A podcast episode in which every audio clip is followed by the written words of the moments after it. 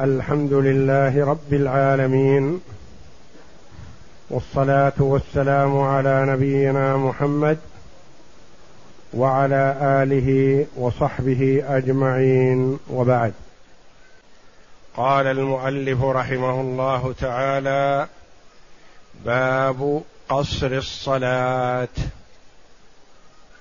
في هذا الباب يذكر المؤلف رحمه الله أحكام قصر الصلاة في السفر وشروط ذلك. وقصر الصلاة في السفر من محاسن الشريعة الإسلامية وجاء من لطف الله جل وعلا بعباده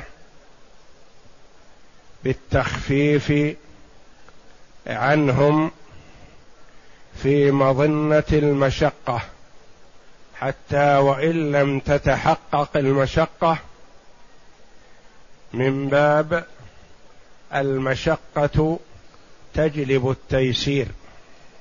فكلما توقع المرء المشقة فالتيسير والتخفيف والتسهيل يأتي معها.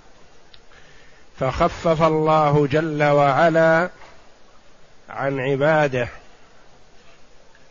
في السفر بقصر الصلاة الرباعية إلى ركعتين وبجواز أو استحباب الفطر في رمضان للسفر وبإجراء الأعمال للعبد التي يعملها حال إقامته فإذا تركها لسفره فالله جل وعلا يكتبها له تفضلا منه وإحسان. يقول عليه الصلاة والسلام إذا مرض العبد أو سافر كتب له ما كان يعمل صحيحا مقيما.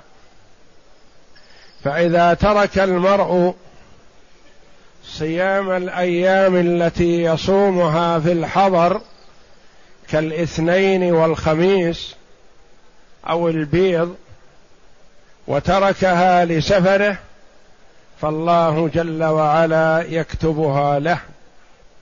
وإذا ترك العبد صلاة الضحى التي كان يصليها حال إقامته من أجل سفره فالله جل وعلا يكتبها له. وإذا ترك المرء قيام الليل الذي كان يقومه حال إقامته فتركه من أجل السفر فالله جل وعلا يكتبها يكتب القيام له وإن لم يقمه فالله جل وعلا خفف عن عباده في السفر أمورا كثيرة. من الأعمال الصالحة تجرى للعبد وإن لم يعملها إذا تركها من أجل سفره.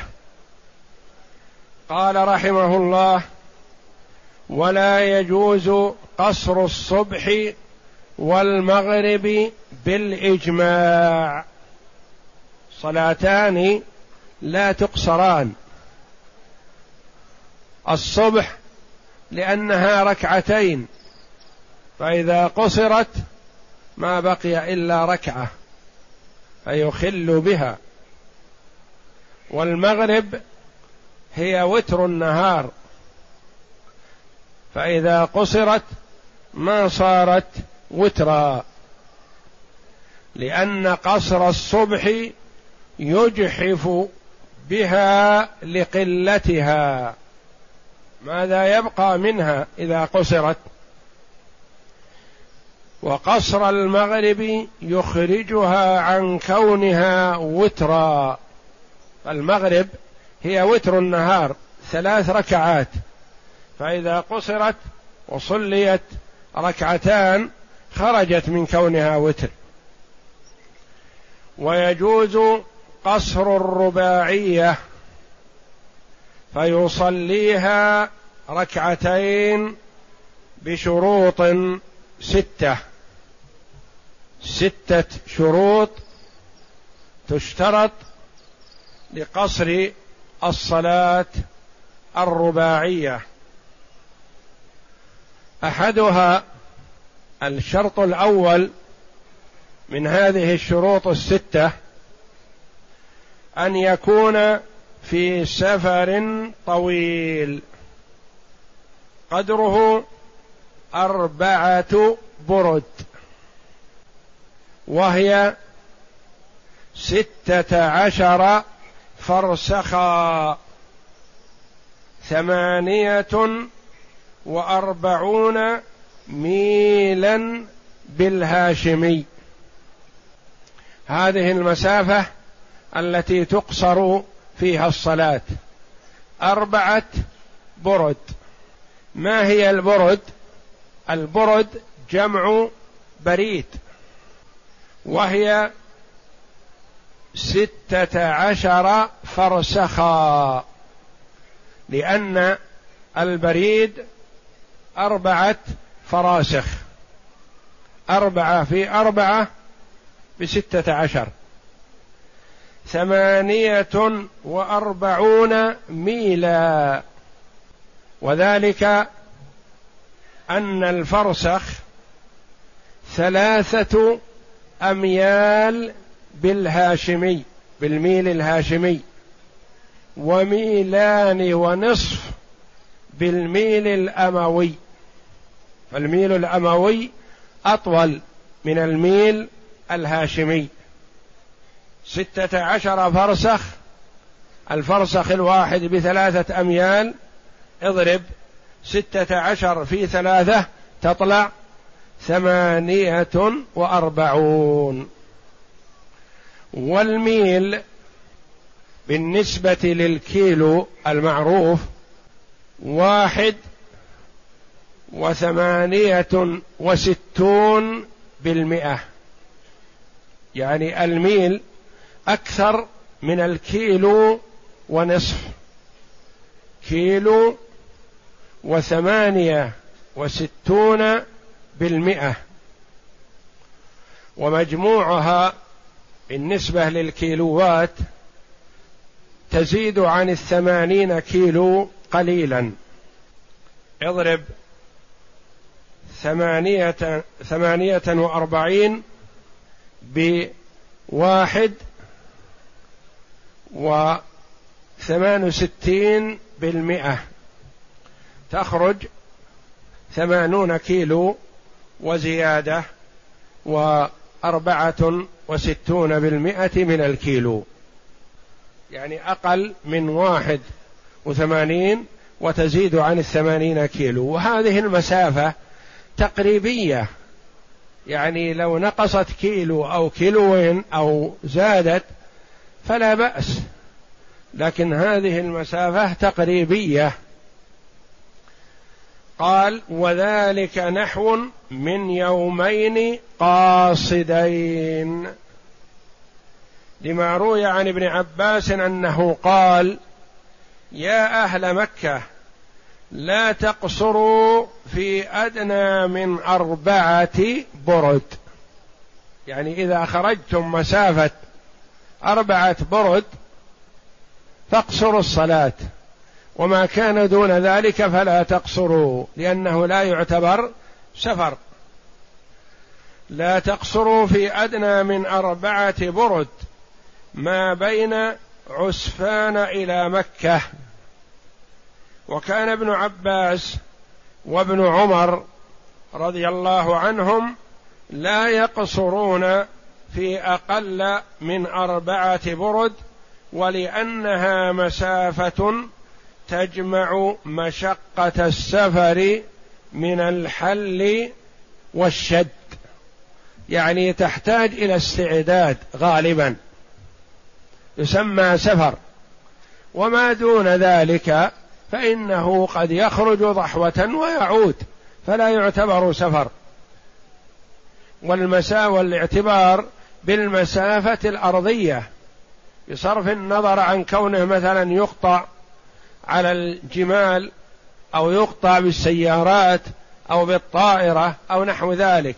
المهم المسافة بين المكان والمكان. إذا كانت في هذا الحدود فتقصر فيها الصلاة. قال فجاز القصر فيها كمسيرة ثلاثة أيام. يعني مسيرة يومين ومسيرة ثلاثة أيام. وما كان أكثر من ذلك فتقصر فيه الصلاة. وما كان أقل من هذه المسافة فمحل خلاف بين العلماء رحمهم الله.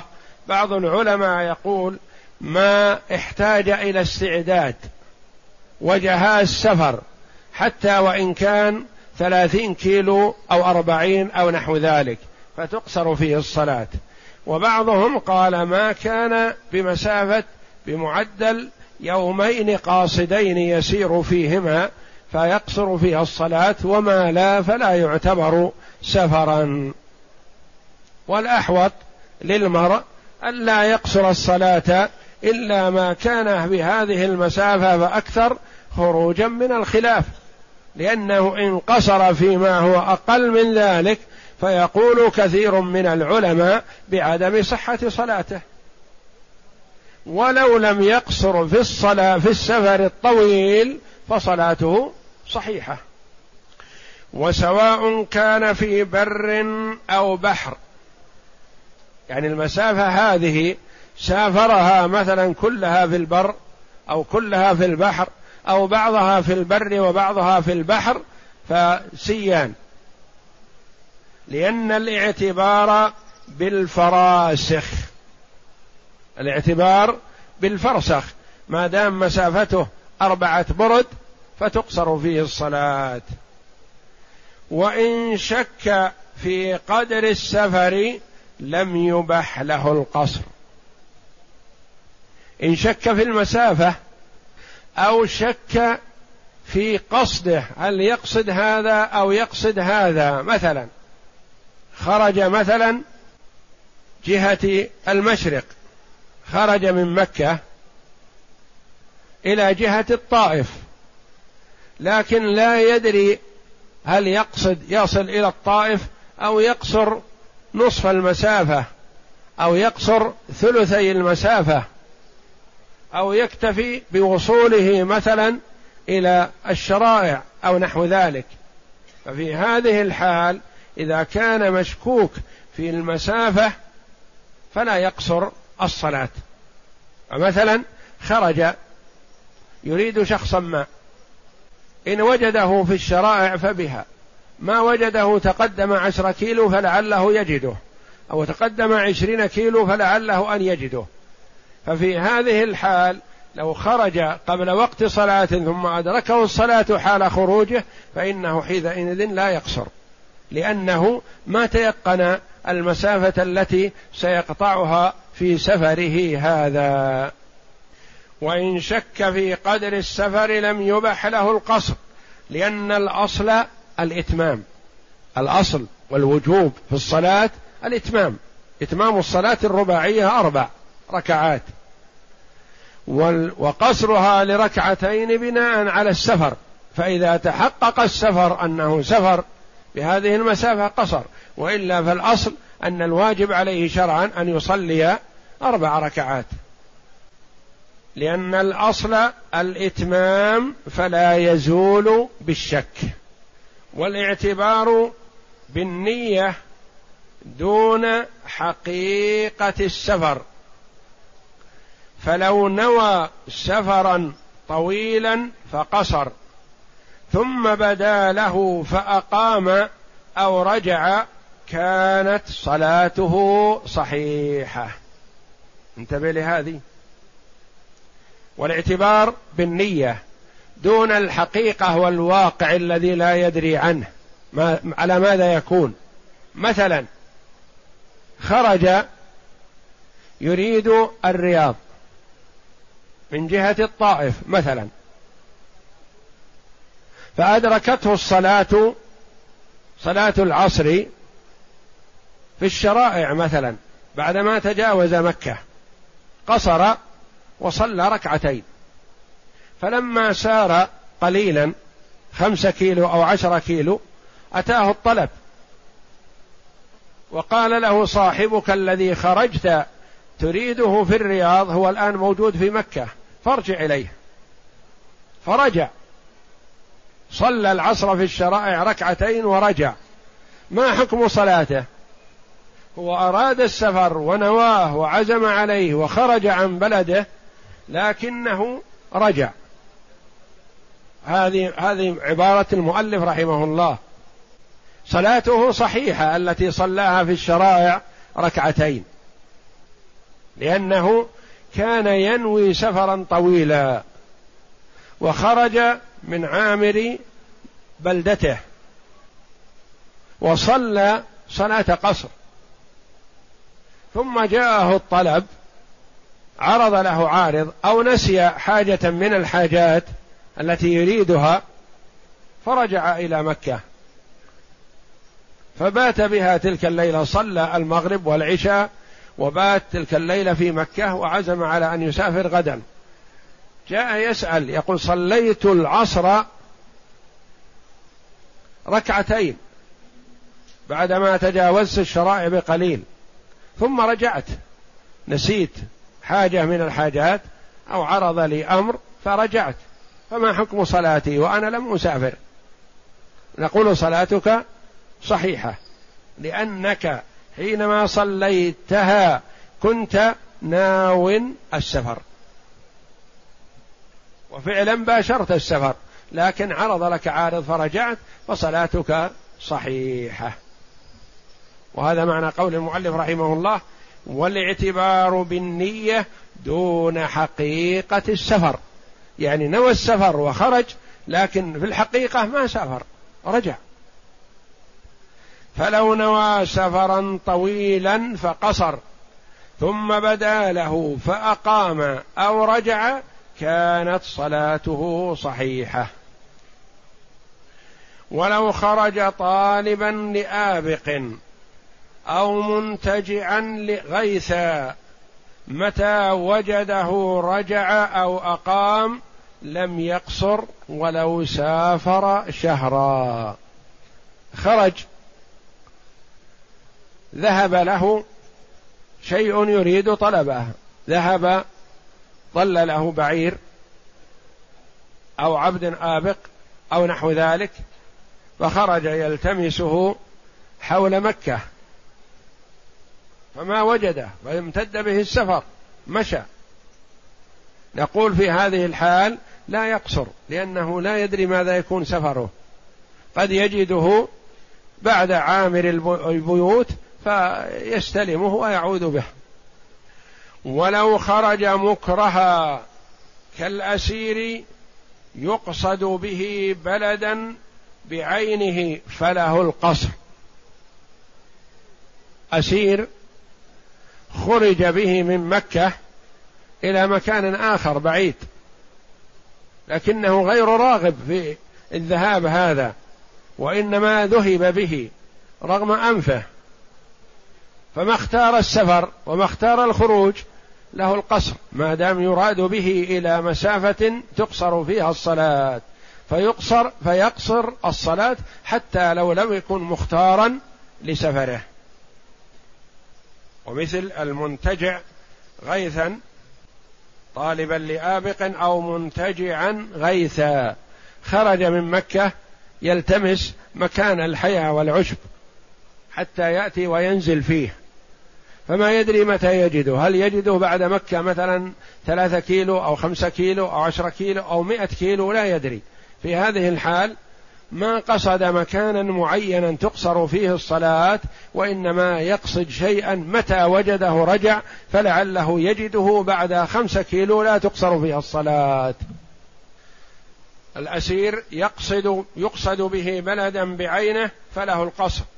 لأنه تابع لمن يقصد مسافة القصر.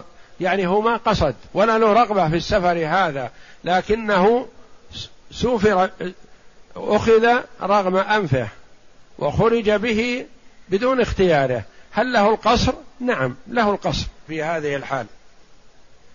فإذا وصل حصنهم أتم حينئذ. يعني إذا وصل إلى المكان الذي يريدون الإقامة فيه صحبه فيتم حينئذ لأنه مقيم معهم. وإن كان للبلد طريقان طويلة وقصيرة فسلك البعيدة ليقصر فله ذلك. مثلا إذا قصد الطائف مثلا قلنا من طريق تكون ثلاثين كيلو لا تقصر فيها الصلاة. من طريق آخر تسعين كيلو تقصر فيها الصلاة. فقال أريد أن أخرج مع الذي مسافة تسعين كيلو من أجل أن أقصر الصلاة ومن أجل أن أفطر في سفري هذا يكون سفر طويل هل له ذلك؟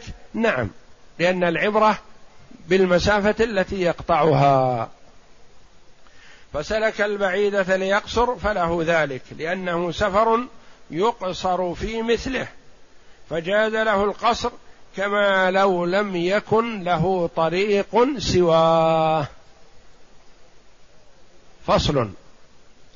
الثاني من إيش؟ من شروط قصر الصلاة. الأول أن يكون في مسافة تقصر فيها الصلاة أربعة برد. الثاني أن يكون السفر مباحا.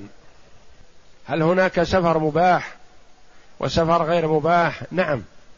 في سفر قربة وطاعة وعبادة. وسفر مباح وسفر محرم.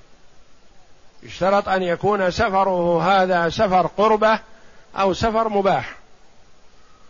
ما هو سفر القربة؟ السفر للجهاد في سبيل الله السفر للحج السفر للعمرة السفر لزيارة الأقارب وصلة الأرحام.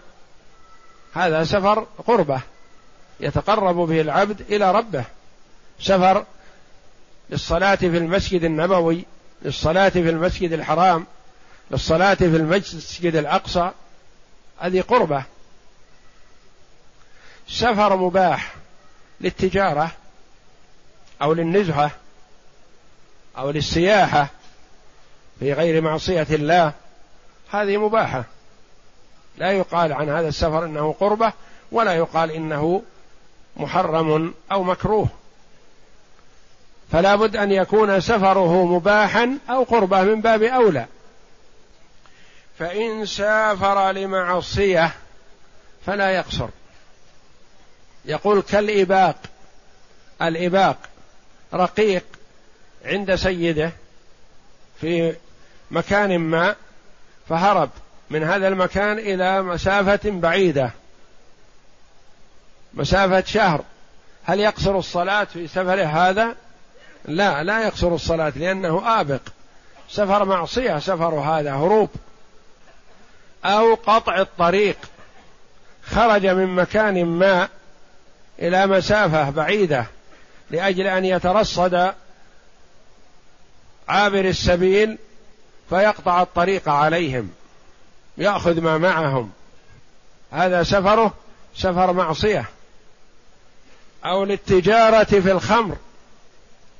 سافر من مكان ما إلى مكان آخر بعيد من أجل أن يتاجر في الخمر لأنه لا يسوغ له أن يتاجر فيما هو فيه فأراد أن يخرج بعيدا ليتاجر في الخمر أو يتاجر في الربا.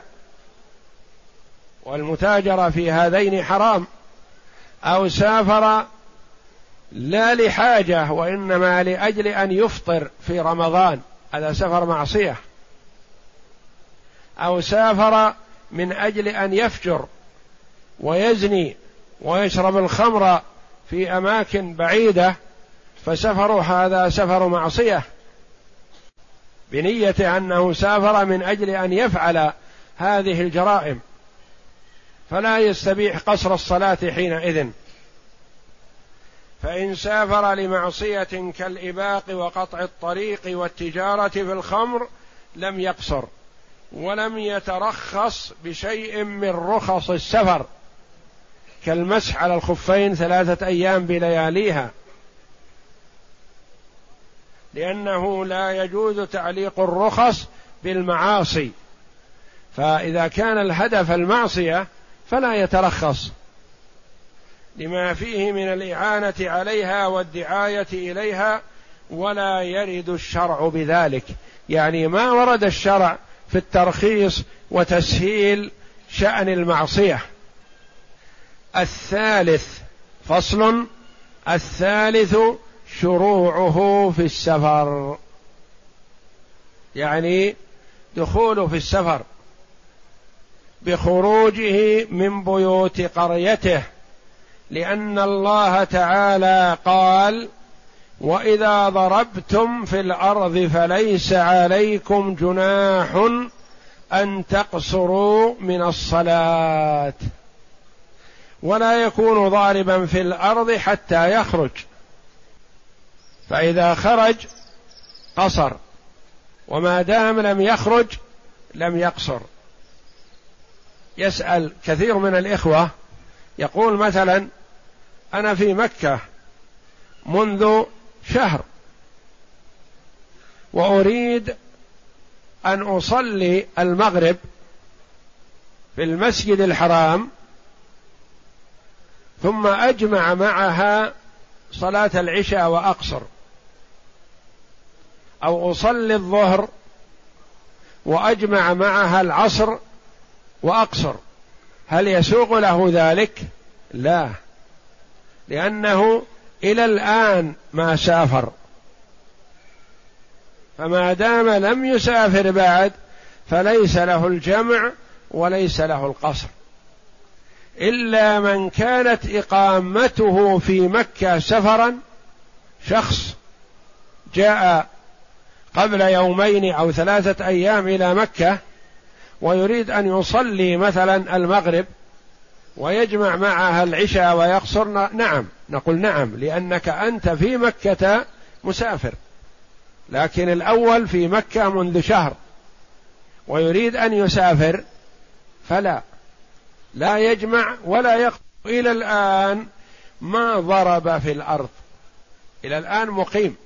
والله جل وعلا يقول وإذا ضربتم في الأرض فليس عليكم جناح أن تقصروا من الصلاة. قال وله القصر بين حيطان البساتين لأنها ليست من حيطان البلد. مثلا أراد أن يسافر وخرج من بلده. وانتهت المباني وابتدأ بالبساتين. ومسافة البساتين في بعض البلدان تتجاوز مئة كيلو. كلها بساتين لأهل هذه البلد. فمن قطع العمار عنه هل له القصر؟ نعم له القصر. ما دام خرج من البلد المسماة البلد المدينة البيوت يقصر ولو لم لم يتجاوز بساتين البلد. وله القصر بين حيطان البساتين لأنها ليست من حيطان البلد. ولا تبنى للسكنى يعني ليست مساكن ومحل إقامة لأهل البلد. وإنما هي تعتبر خارج البلد. وإن خرب بعض البلد فصار فضاء فهو كالصحراء. وإن كانت حيطانه قائمة. صوره هذه المسألة تكون البلد مثلا القديمة في مكان منخفض. أنهم كانوا في السابق يتخيرون الأماكن المنخفضة حتى يكون أمكن لحمايتها وأستر عن الأعداء ومن يريد التسلط عليهم. فتركوا البلد المنخفضة وخرجوا إلى أعلى كما هو الحال في كثير من البلدان. فأصبحت البلد القديمه خراب. فخرج من البلد المسكونة وحان وقت الصلاة وهو لم يتجاوز البلد القديمة التي لا ساكن فيها. وإنما هي خراب لكن بيوت معروفة وأسواق لا ساكن فيها. في هذه الحال له أن يقصر في هذه البلد القديمة لأنها غير مسكونة فتعتبر بمثابة الصحراء.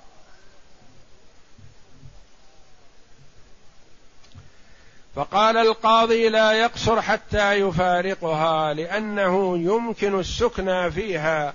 وقال الآمدي له القصر بينهما لأنها غير معدة للسكنى القاضي والآمدي من أصحاب الإمام أحمد يقول القاضي لا يقصر ما دام في البلد القديمة وإن كانت غير مسكونة.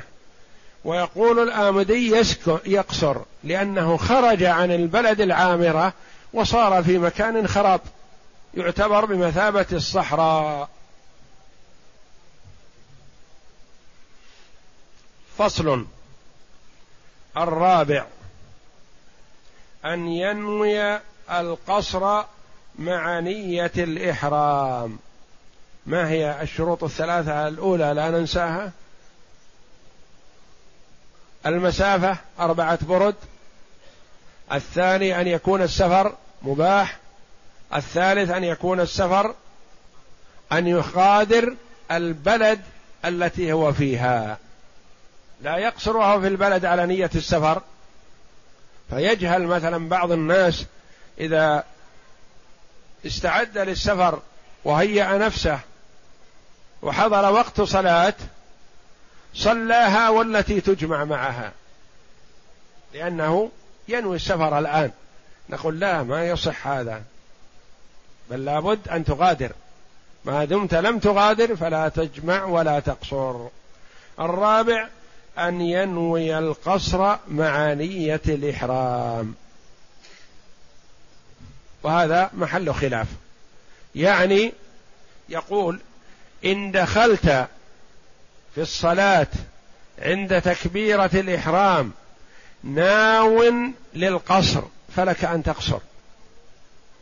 أما إذا كبرت تكبيرة الإحرام ناس نية القصر ما خطرت على بالك.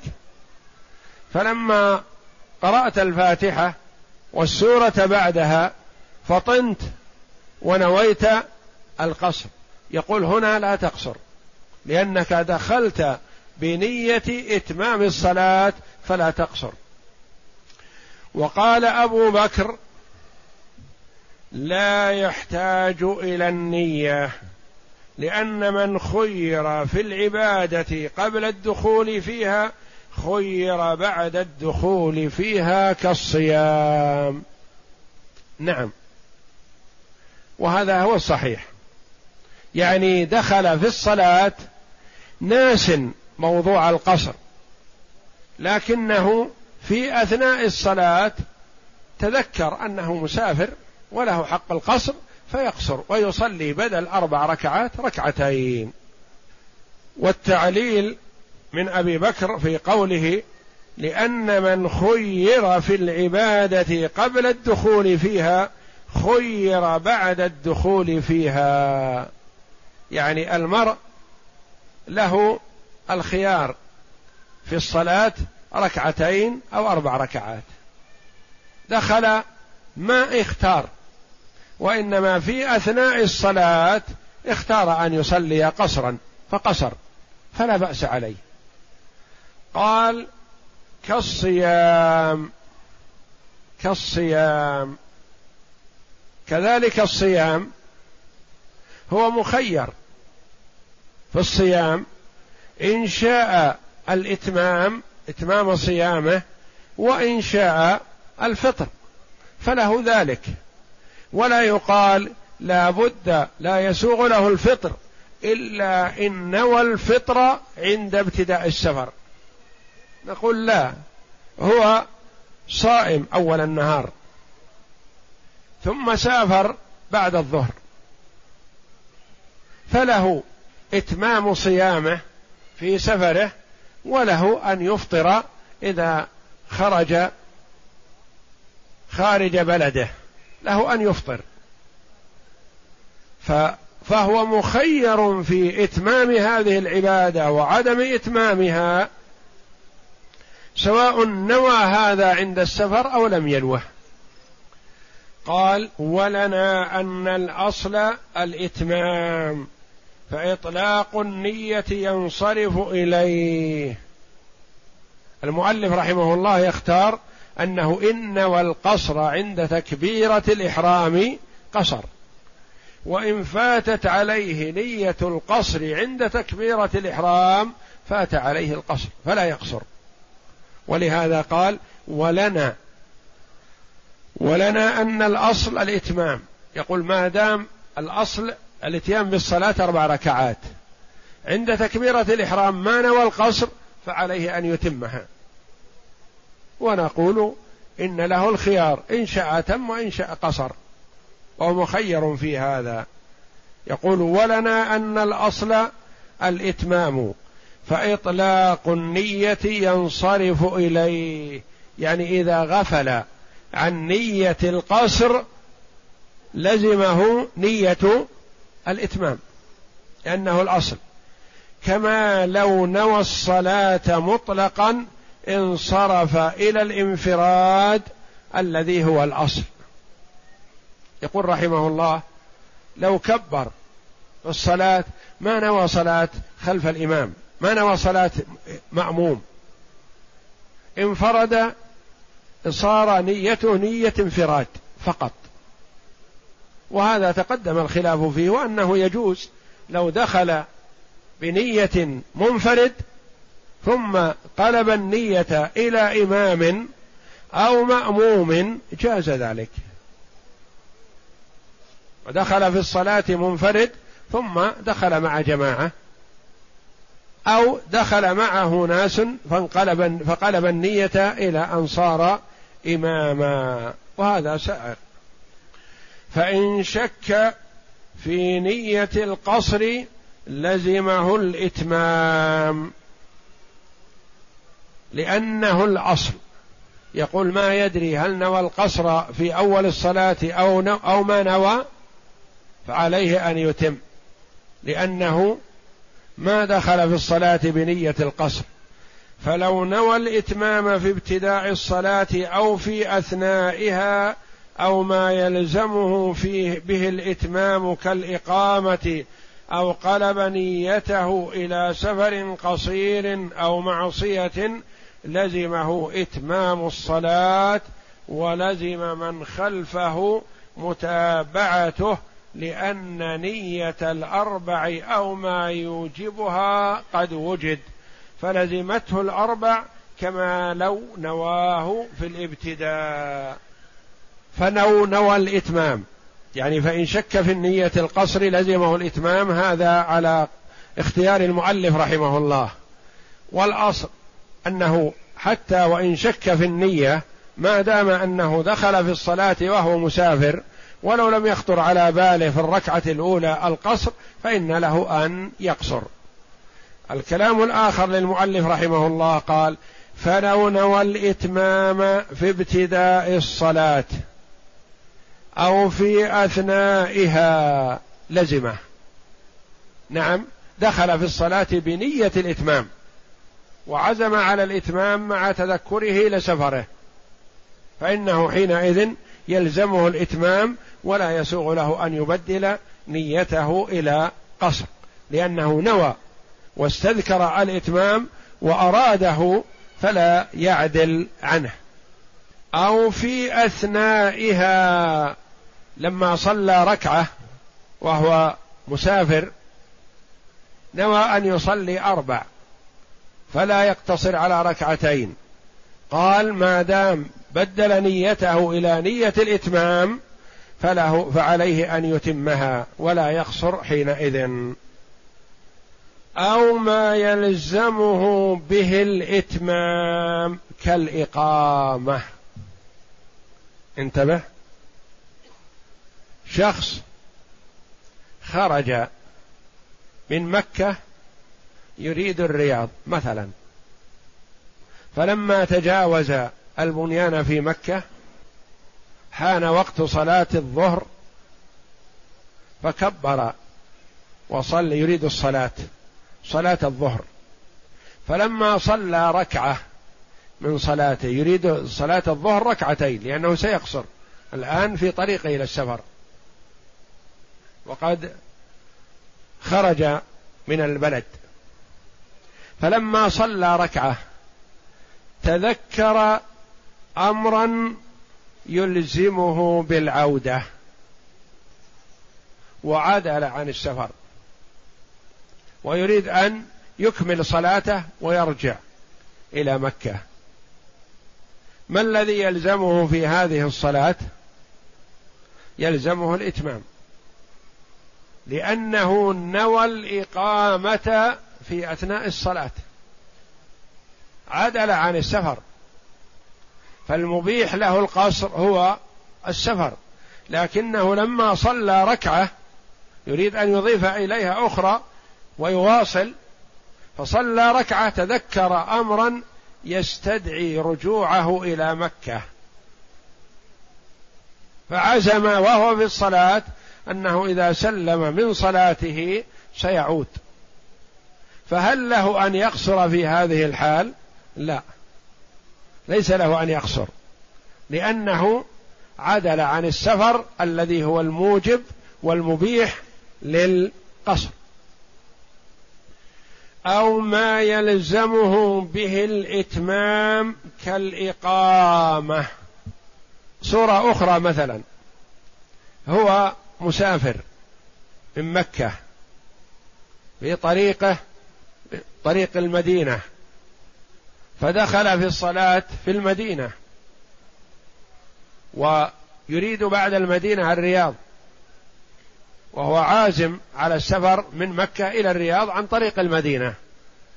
فلما صلى صلاة رباعية ابتدأها في المدينة يريد أن يصلي ركعتين ويواصل سفره إلى الرياض. فلما صلى ركعة عزم على الإقامة في المدينة عشرة أيام. قبل أن ينصرف من صلاته بدل نية سفره إلى الرياض على أن يقيم في المدينة عشرة أيام. هل يسوغ له في هذه الحال أن يقصر؟ لا.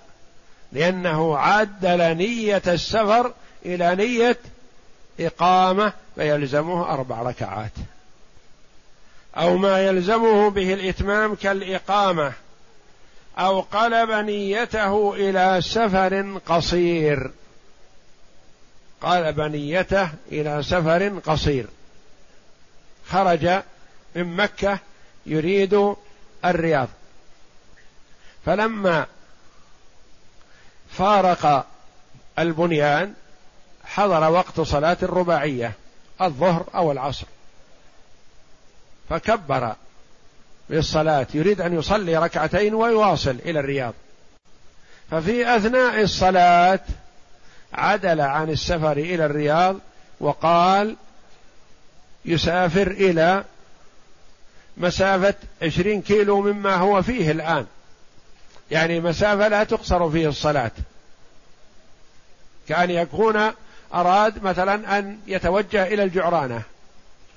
بدل ما يذهب إلى الرياض يذهب إلى الجعرانة ويقيم فيها أو يعود إلى مكة. هل يسوغ له أن يقصر في هذا السفر؟ لا. لأنه عدل عن سفر طويل إلى سفر قصير لا تقصر فيه الصلاة. أو قلب نيته إلى سفر قصير أو معصية. نسأل الله العافية. خرج من مكة يريد زيارة أهله في مكان ما بعيد. فدخل في الصلاة. رباعية يريد قصرها. وفي أثناء الصلاة عدل عن السفر إلى أهله. ونوى التوجه إلى مكان ليترصد فيه للمسافرين فيقطع الطريق عليهم. بدل نيته. سفره الأول كان مباح. ثم بدل سفره من السفر المباح إلى سفر معصية. فهل له أن يقصر الصلاة في هذه الحال؟ لا. لزمه إتمام الصلاة ولزم من خلفه متابعته. كذلك لو كان هو الإمام والمأمومون خلفه يريدون السفر لكنه هو بدل نيته فتلزمه أربع ويلزم من خلفه أن يتابعوه ولا ينفصلوا عنه يصلوا مثله. لأن نية الأربع أو ما يوجبها قد وجد فلزمته الأربع كما لو نواه في الابتداء. يعني لو كان مقيم يصلي بمسافرين فهل لهم أن يقصروا وإمامهم يتم؟ لا. فكذلك إذا نوى الإتمام أو وجد ما لا يجوز له الإتمام فأتم فيلزمهم الإتمام معه. ومن قصد ومن قصر معتقدا تحريم القصر فصلاته فاسده لأنه فعل ما يعتقد تحريمه. مثلا قلنا الخلاف في القصر في السفر القصير.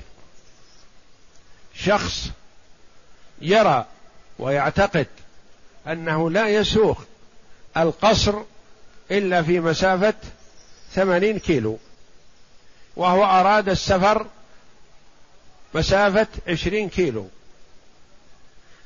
فصلى قصرا مجاملة لمن معه وهو يعتقد أنه يلزم الإتمام لكنه صلى قصرا مجاملة ولا يعتقد صحة صلاته هو. ما حكم صلاته حينئذ؟ صلاته فاسدة. لأنه لا يعتقد صحتها ف فلا صلاة له حينئذ. ومن قصر معتقدا تحريم القصر فصلاته فاسدة. أو شخص لا يرى القصر مطلقا مثلا. فصلى قصرا فما حكم صلاته؟ فاسدة لأنه لا يرى أنها صحيحة فلا تصح. فصل الخامس. أن لا تكون الصلاة وجبت في الحضر. فلو ترك صلاة صلاة حضر فقضاها في السفر. لم يجز له قصرها. مسافر في أثناء سفره تذكر أنه ما صلى الفجر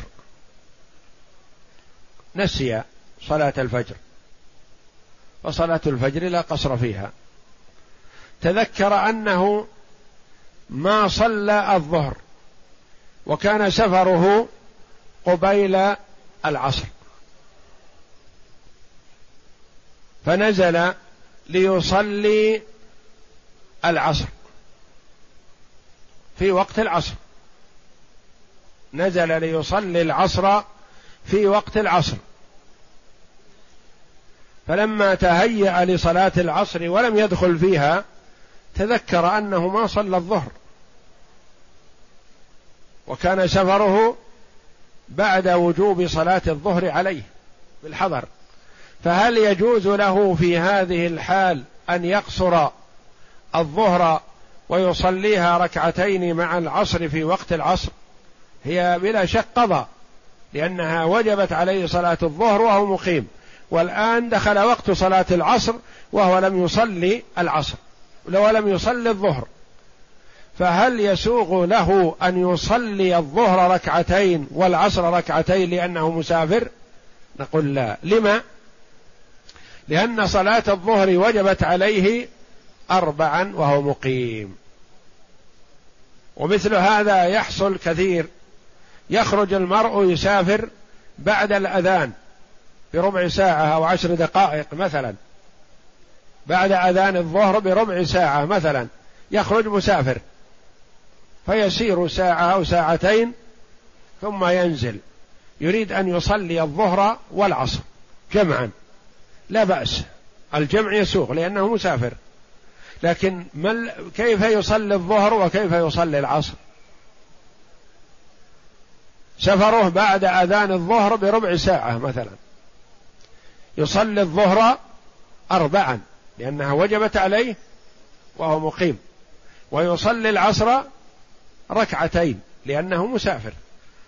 ألا تكون الصلاة وجبت في الحضر فلو ترك صلاة حضر فقضاها في السفر. كصلاة الظهر مثلا قضاها في وقت صلاة العصر وهو مسافر. لكنه في وقت صلاة الظهر لم يكن مسافر فيلزمه الإتمام. لم يجز له قصرها لأنه تعين فعلها أربعا فلم يجز النقصان منها. كما لو نوى أربع ركعات ولأن القضاء معتبر بالأداء والأداء أربع. يعني هذه الصلاة وجبت عليه أربع فيجب أن يؤديها أربع. فمثلا في يوم ما كان مقيم فلما كان فسافر فتذكر أنه لم يصلي الظهر أمس. والآن هو مسافر. وصلاة ظهر أمس وجبت عليه وهو مقيم. فهل له أن يقصرها؟ لا. بل يؤديها تماما لأنها وجبت عليه تامة. ومن سافر بعد دخول وقت صلاة لم يقصرها لذلك. كالمثال السابق. سافر بعد دخول وقت صلاة الظهر ثم نزل بعد ما سافر مشى في طريق ساعة أو أكثر ليصلي الظهر والعصر. لا يجوز له أن يقصر الظهر لأنه لأنها وجبت عليه وهو مقيم. وحكي عنه له قصرها لأنها صلاة مؤداة في السفر. هذه تختلف عن التي قبلها. تلك صلاة واجبة في الحضر وقضيت سفرا. فالقضاء يحكي الأداء يجب أن يتمها. أما هذه الصورة ففيه خلاف. الأولى أن يتمها لأنها وجبت عليه تامة فلا يقصرها. قالوا يجوز له أن يقصرها. لما؟ لأنه لا يزال في الوقت. هو مؤد لهذه الصلاة. لا قاض لها قضاء. وإنما مؤديها. مؤديها والآن ماذا؟ ما حكمه؟ حكم حكم السفر. فقالوا يؤديها أربع ركعتين يقصرها. لكن الأول أبرأ للذمة وأسلم. ما دام أنها وجبت عليه وهو مقيم فيؤديها صلاة مقيم ثم يجمع معها ما يريد قصرها. ومن سافر بعد دخول وقت صلاة لم يقصرها لذلك وحكي عنه له قصرها لأنها صلاة مؤداة في السفر فأشبه ما لو دخل وقتها فيه يعني في السفر. يعني دخل وقتها في السفر لا شك أنه يقصرها. دخل وقتها قبل السفر هذا محل الخلاف. ولو أحرم بها في سفينة في الحضر فخرجت به في أثناء الصلاة أو أحرم بها في السفر فدخلت البلد في أثناء الصلاة. لم يقصر لأنها عبادة تختلف في السفر والحضر. وجد أحد طرفيها في الحضر فغلب حكمه كالمسح. هذه الصورة قد تقع كثيرا. هو مثل المؤلف رحمه الله بالسفينة لأنها هي التي يتصور أن يصلي فيها. لكن نمثل بما هو أقرب من ذلك مثلا ركب الطائرة ودخل في الصلاة في الطائرة وهو بعيد عن البلد. فلما صلى ركعة اذا الطائرة تهبط في وسط البلد. المطار إذا كان المطار بعيدا فهو لم يصل بعد لكن هبطت في وسط البلد. حينئذ نقول يلزمه الإتمام لأنه وصل وهو لم ينتهي من صلاته بعد. لو أنهاها قبل أن يصل تمت وصحت ركعتان لكن وصل في البلد وهو في الصلاة فيلزمه الإتمام. ومثلها السفينة مثلا. أحرم بصلاة الظهر مثلا وأطال القراءة فلما صلى ركعة إذا هو وصل إلى بلده. المينى ملاصق للبيوت.